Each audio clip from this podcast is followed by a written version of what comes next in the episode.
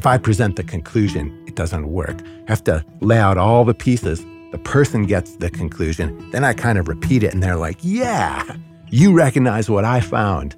And hopefully that happens in some of these poems by the end, too. And hopefully it happens when I'm standing in front of a crowd talking about property taxes. Hello and welcome to The Right Question, a radio program and podcast featuring authors from the American West and beyond. The Right Question is supported in part by Humanities Montana and members of Montana Public Radio, and by the Greater Montana Foundation, encouraging communication on issues, trends, and values of importance to Montanans. I'm Lauren Korn, speaking today with Josh Slotnick about If Only, a collection of poems that document Josh's everyday, his work as a farmer, county commissioner, professor, friend, father, and grandfather. These poems are poems of witness. But Josh and I talk about what this collection is right off the bat, so I won't say too much about that right now. Josh Slotnick has been farming with his wife Kim in Missoula, Montana for the last thirty years. He's also a father, grandfather, and an elected official. If Only is his second book of poetry. Josh, thanks so much for being here. Welcome back to The Right Question. Thanks so much, Lauren. It's a huge honor. I love this show, and I totally love this radio station, so it's a big deal for me to be here. I'm so happy to have you. Let's start from the beginning of If Only. There are a number of what I'll call letters that begin your book, even before a poem appears. There's a preface from your publisher, a foreword by Roger Dunsmore, and you've also written an introduction to the collection. And in this introduction, you write, quote, "These poems reflect more of an attempt at discernment than a try for literature." What did you mean by that? So these poems are little nonfiction stories. So what I mean by discernment is keeping an eye and an ear open for when something comes by that's a story worth sharing. It's not just a journal entry. It was something that happened or something I saw or words I heard someone else say that I believe would resonate with other people. And for me, the act of creating these things is keeping an eye out for when those stories come by. So then what's the difference between writing down these stories, mm-hmm. these, as you call them, discernments? Yeah. What's the difference between a discernment and what you call literature? Wow, that is a great question. I'm imagining literature as someone generating these things more from their own mind, not necessarily that it's fiction, but that the impetus comes from them and they're, they're a brilliant artist. And I feel I'm more of a chronicler, and I'm not really a great writer. I'm just someone who is, is there, has, has an ear to the ground. And I really like the attempt of discernment, about keeping my eye open to tell when something comes by that's really worthy of capturing and sharing with somebody else, which feels different then I'm imagining what would, what it would be like to be a great artist alone in your studio and dreaming this stuff up that came from this wellspring inside you of genius. And I don't feel like I fit that at all.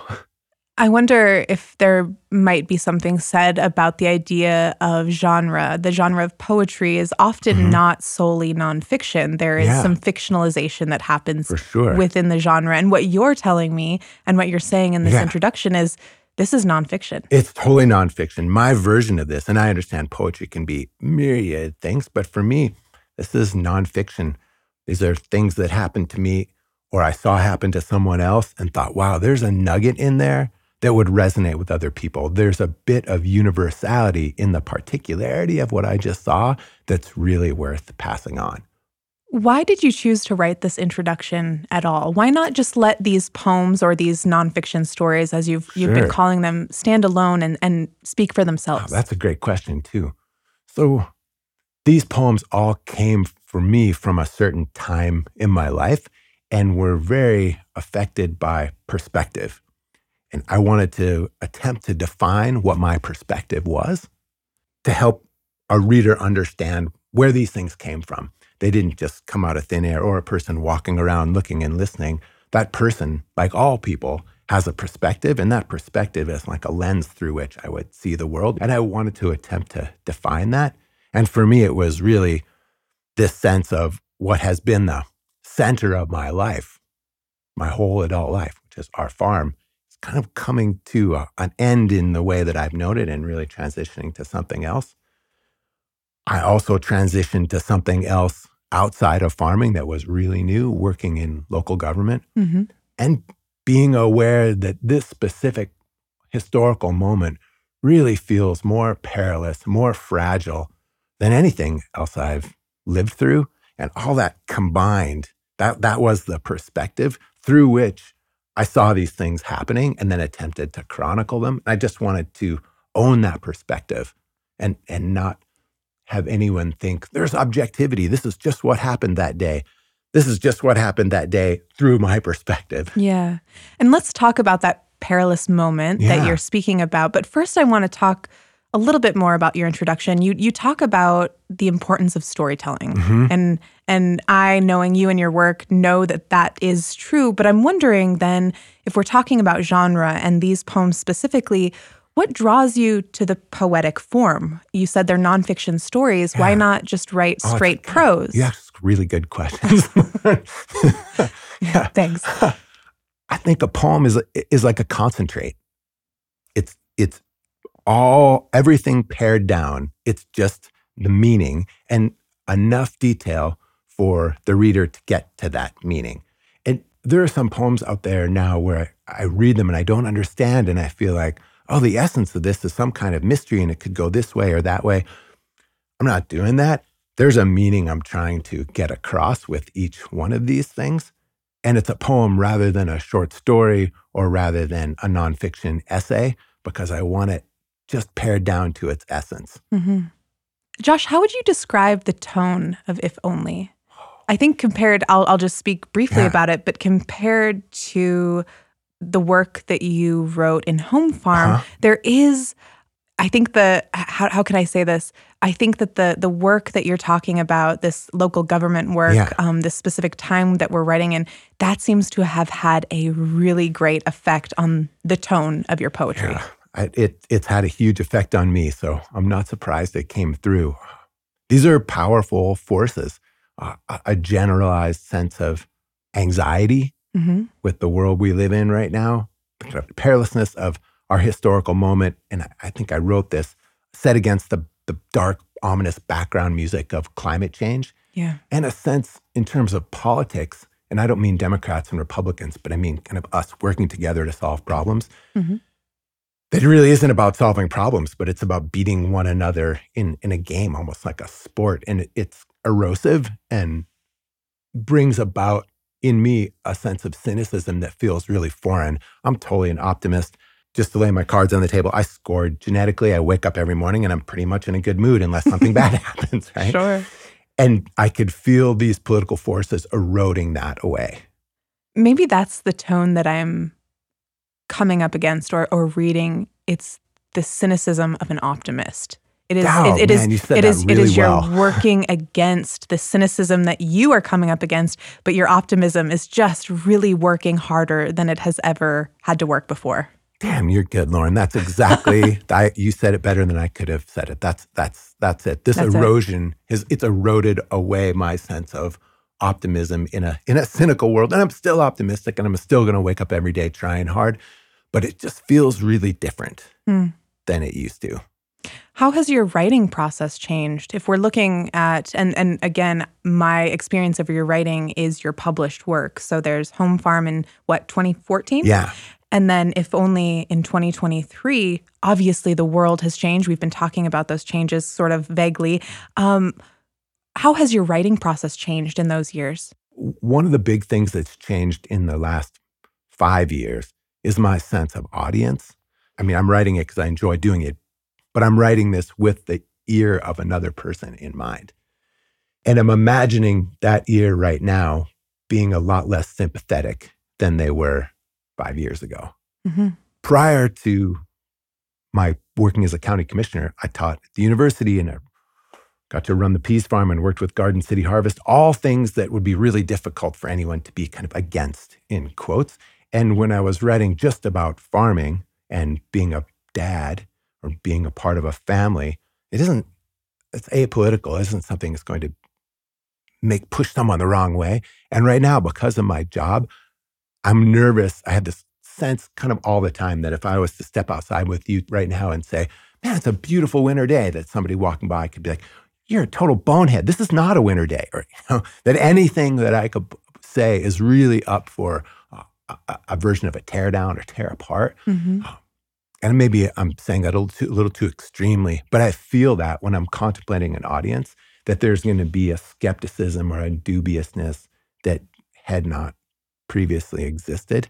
I maybe that energy was always out there and I just hadn't tapped into it. Now I'm like up to my elbows in it. So then what does that mean when you're putting pen to paper or you're sitting at your computer writing? Are you having a conversation with these theoretical or hypothetical people who are pushing back against you and, and responding in kind on the page? Or are you just then anticipating pushback upon publication? It's that the latter. It's and, the latter. And even so, most of what I've written is outside of politics, but I feel that energy out there. Mm-hmm. Yeah. You talked about your work at Garden City Harvest and yeah. the Peace Farm, which yeah. are organizations here in Missoula, Montana. Yeah. I just want to give a little oh, bit thanks, of context of for people in the region. Um, much like your first collection, which again is Home Farm, that that collection too was a book of labor. It was a book of labor yeah. on your farm and labor within your family, your your role of father. Um, and this book too is so much a book of labor, but these poems do not feel belabored. They do not feel like they are overworked in any way. Okay. And so I'm wondering, are these poems, are they just flowing out of you, Josh, or do they involve a pretty intense uh, editing process? Yeah, the latter. So I write stuff down and like spit out a whole bunch of words, and then it's all paring down sure. and moving things around to get there as quickly and as effortlessly as possible. I really enjoy that effort. The editing process? The editing process, all of it is really enjoyable. But the yeah. editing is the is the part that's most difficult, but I also really enjoy it. It makes you think about what's necessary and what isn't, and what's extraneous. How much setup is required to get a reader in the right context so he or she can fully understand what's coming next. Mm-hmm. Not too much context. And I'm try to be really careful in creating that context that it also doesn't become a distraction, really focusing on what's the thing here that is meaningful. And it's a great exercise. It's a great exercise for me to do because I talk a lot in my job and sure. just in my life. Yeah. So how much of that is extra? And to really think about what's the what's the nugget here, and knowing that if the extra stuff is in there, it takes away from what that nugget of meaning is. And that, that paring down process is enjoyable and is the challenge.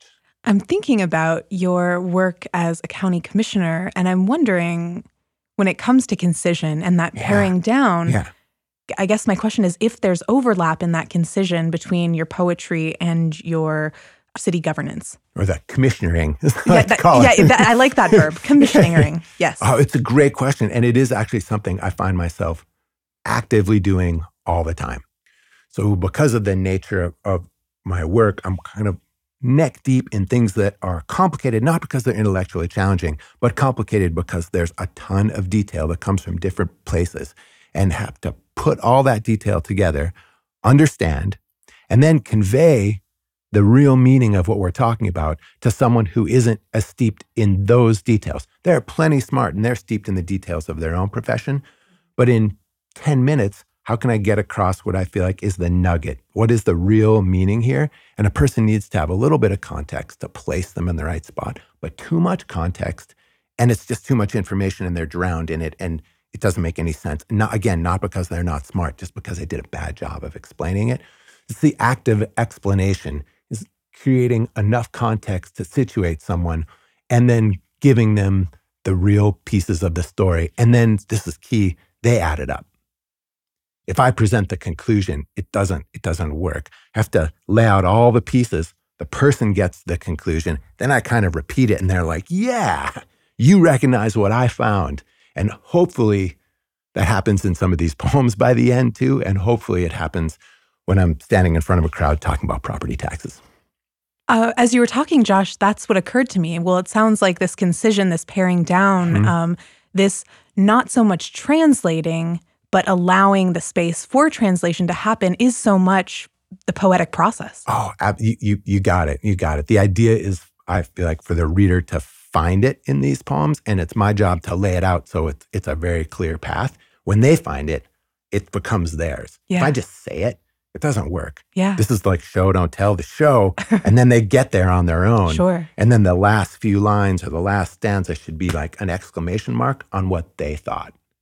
Yeah, that makes a lot of sense. If it I, works. You know what, Josh? I admittedly, I did not think that coming into this conversation, I would find an like an equalizing idea of poetry and uh, your work as a county commissioner, oh, but there it is. I love it. There, it's there. It's there every every day. And I, I believe my, I will say, beloved colleagues, Dave and Juan, would say the same thing about wading through detail, and you use the word concision, and creating a, a, a way for people to understand where they get to own what you've just described. That's the essence of it. And all that is set against a backdrop of dubiousness and cynicism and perilousness, which makes it more difficult. And I'm, I'm not whining. It's just it's just the nature of the beast in twenty twenty-four. Yeah. So that's the that's the part that doesn't resonate in poetry, right? Most people who are coming to poetry, unless you are, say, a student that has to take a general class in mm-hmm. undergrad or something and just don't want to be in the class. I feel like poetry, in or, you you, you want to be there. You yeah. want to be there. Yeah. There's no dubiousness in poetry. Yeah. There's more curiosity. Or you're, you, there's a huge difference in what you just described. Someone hopefully picks up this book because they want to be there. Right. If I'm standing in a conference room talking about property taxes, there's a bunch of people who don't want to be there and they're really mad. It sounds like property taxes are yeah. front of mind right now, huh, Josh? Yeah, front of mind. Absolutely, absolutely. Here in Missouri. You're listening to a conversation with poet Josh Slotnick. I'm Lauren Korn. This episode of The Right Question is supported by Fact and Fiction, an independent bookstore located in the heart of downtown Missoula, Montana, providing books for all ages and supporting the literary community in Montana and beyond. More information can be found at fact and fiction books dot com. I want to get into this book. Great. We've been talking kind of broadly outside of it. Let's get into it. In a poem titled Letter to the Editor, you write about Missoula's unhoused population, yeah. the very real problems that they faced um, and are still facing here in Missoula. I'm wondering if you'll read that poem, sure, Josh. Sure, thanks. So when the pandemic hit, our local homeless shelter, the Pabrello Center, had to go to half capacity. People have to sleep six feet apart. They were doing the very best job that humans could possibly be, could possibly do. And folks were living outside. People were very mad. And understandably so. Oh, seeing people living outside is really socially destabilizing. It's destabilizing if you feel like, oh my goodness, those are my brothers and sisters and we're the richest country in the world and this makes my heart hurt. It's destabilizing if you think or if you feel, I don't want to walk by someone who has nothing to lose and might see me as a source of resources. And am I in danger now? It's destabilizing to walk by people who are really not doing well and you want to get in an entrance and they're blocking your way. It's just bad no matter where you are on this spectrum of concern. Uh, we had to respond. There was lots of controversy about our response. What are we going to do with people living outdoors in this, it, this population level we've never seen before? So, uh, We took some action, I wrote a letter, and then it really felt to me like more of a poem than a letter. So uh, this poem is called Letter to the Editor. And there's a little epigraph. Lyndon Baines Johnson, the notoriously crass thirty-sixth president, fast walked down a wide sidewalk in urban Dallas, flanked by aides and reporters, moving from one important thing to the next. He abruptly stopped, and the whole entourage did too. He laid a hand on a young aide's suit coat shoulder, gently pulled him in close, and pointed across the street. A ragged man slumped against the wall of a building, head down, legs stuck out onto the sidewalk. L B J barked to the fresh-faced aide, loud enough for everyone to hear. You know what the difference is between that guy over there and you and me? Holding his thumb and index finger an inch apart, he put his hand in front of the young aide's face and said, about this much. The pandemic came and the homeless shelter cut to half capacity. People became trespassers, feral like post-apocalyptic refugees, hunkered down by the river. Tarps fluttered in the cottonwood red willow floodplain. Garbage dumps grew. Grocery carts died akimbo in the mud, upended, chock-a-block. Someone built a dugout of sticks and lumber wrap. All of this along the banks of our beloved river. And so many saw it while driving over the bridge to Best Buy, Amazing Dave's, or Target. Fires burned under the bridge. The Montana Department of Transportation feared infrastructure catastrophe, and soon enough, spring's high water will subsume all of it. A blizzard of angry email clogged inboxes demanded attention. Arrest them! Buy them bus tickets to Spokane! Get them out! For God's sake, clean it up! A private landowner offered some of their property on higher ground for a temporary safe outdoor space, a sanctioned camp. Service providers provide services, but this is so much more than that. We needed to build a mini village. Meanwhile, meetings begat side conversations on services and meetings and capacity issues for months. Then, Missoula County stepped in to manage the project. United Way took point on logistics. The Office of Emergency Management folks worked closely with everyone. The Board of County Commissioners secured CARES funding. Hope Rescue Mission took on day-to-day operations. They'll staff it twenty-four seven. Platforms and tents will replace shredded tarps blowing in the wind. It will be well kept, orderly. Security will protect the people who live there and nearby businesses. A bus stop waits over by the Walmart. It will not be perfect. We will learn from our mistakes. Everything might get better. Bear with us. I love that last line, bear with us. Uh, to ask for some empathy and, some, right. and, some, and just to ease up a teeny bit. Did you find that Missoula and Missoula County bore with you, bared with you? How how did how did they respond? How did the, the community respond I mean, to um, your work on this? I think initially with a great degree of skepticism that we were transferring a problem from one place to another and in, infecting a, an otherwise wonderful neighborhood with this disease. This temporary safe outdoor space turned out to be a huge success. Yeah. It doesn't work for everyone who has to live there, but the way that it's managed really, really works, and it worked out well.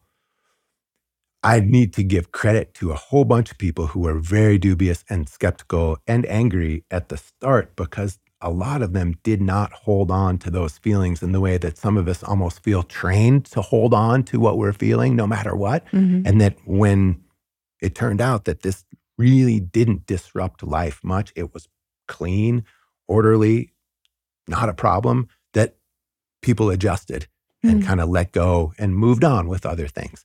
And this was, I wrote this when we did this, built the temporary safe outdoor space south of Missoula. We've since been able to move it off private land onto a permanent location owned by the county. We enjoyed tremendous generosity from a private landowner. And now when I say, when I talk to folks about the T S O S, first response I typically get is, where is it? Which means, yeah, it really worked. Yeah.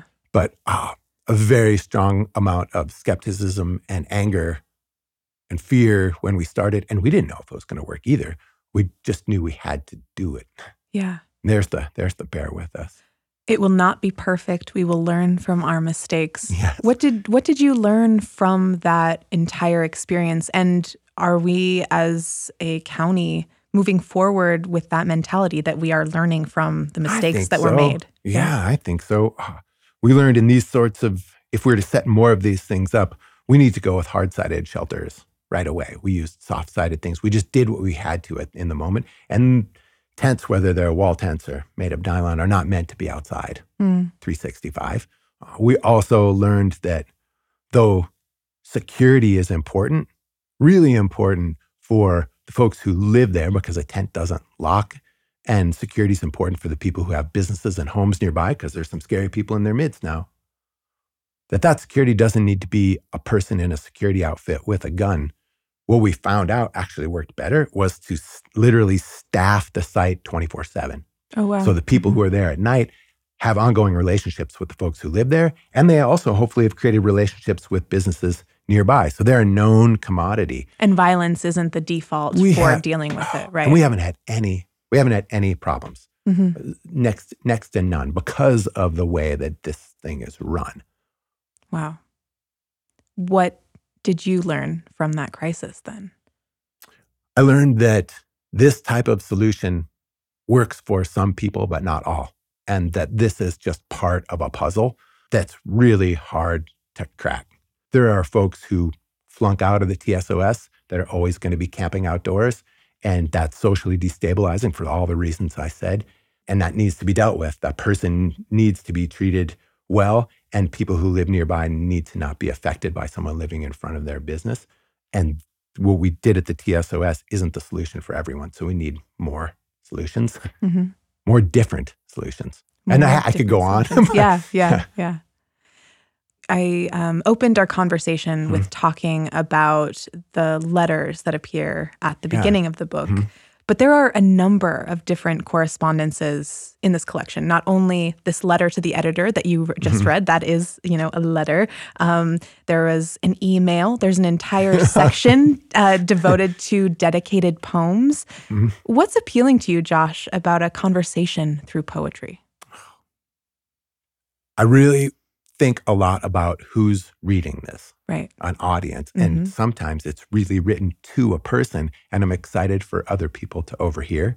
Mm. And writing this to a person provides a kind of an avenue or a direction on where to go. And I have to say, I, it's not that I stole this. I first encountered this in reading some Richard Hugo poems oh, and sure. just loved those letter poems. Yeah. And then thought, oh my goodness, I need to write so-and-so about this thing. The thing is going to be much tighter and better if it's in a poem. So it's going to be a letter poem, and I'm going to make this public as well as private. Yeah. So that's where I kind of got the idea for that. Yeah. You just said a public and a private poem. Yeah. And I love thinking about the idea of public and private. Mm-hmm. How do you think about public and private, Josh? Well, for me, it's all around sharing. And if it's public, it's I, w- I want other people to read this. And the private is, this is written right for one person, mm-hmm. but they can be, they can overlap. It's a Venn diagram. It's not a, it's not a mutually exclusive situation. Mm-hmm. And the poems that I, in, in this, in this book, it's called Poems Two. Yeah. Those are all really two specific people. And I'm so thrilled to share them with anyone who would like to read them. I, I want people to get a glimpse of that sentiment, whatever it is, love or forgiveness. That was poet, farmer, and Missoula, Montana County Commissioner Josh Slotnick, author of If Only, out now from Sandyhouse Press. Josh and I will return to the second half of our conversation next week. Look for more information about Josh at m t p r dot org, where you can also subscribe to our podcast and follow us on Facebook and Instagram. You've been listening to The Right Question. This episode was produced by Chris Moyles and me. I'm your host, Lauren Korn. Chris also engineered this episode. The artwork for The Right Question was designed by Molly Russell, and our music was written and recorded by John Floridus. Funding for The Right Question is provided by the Greater Montana Foundation, encouraging communication on issues, trends, and values of importance to Montanans.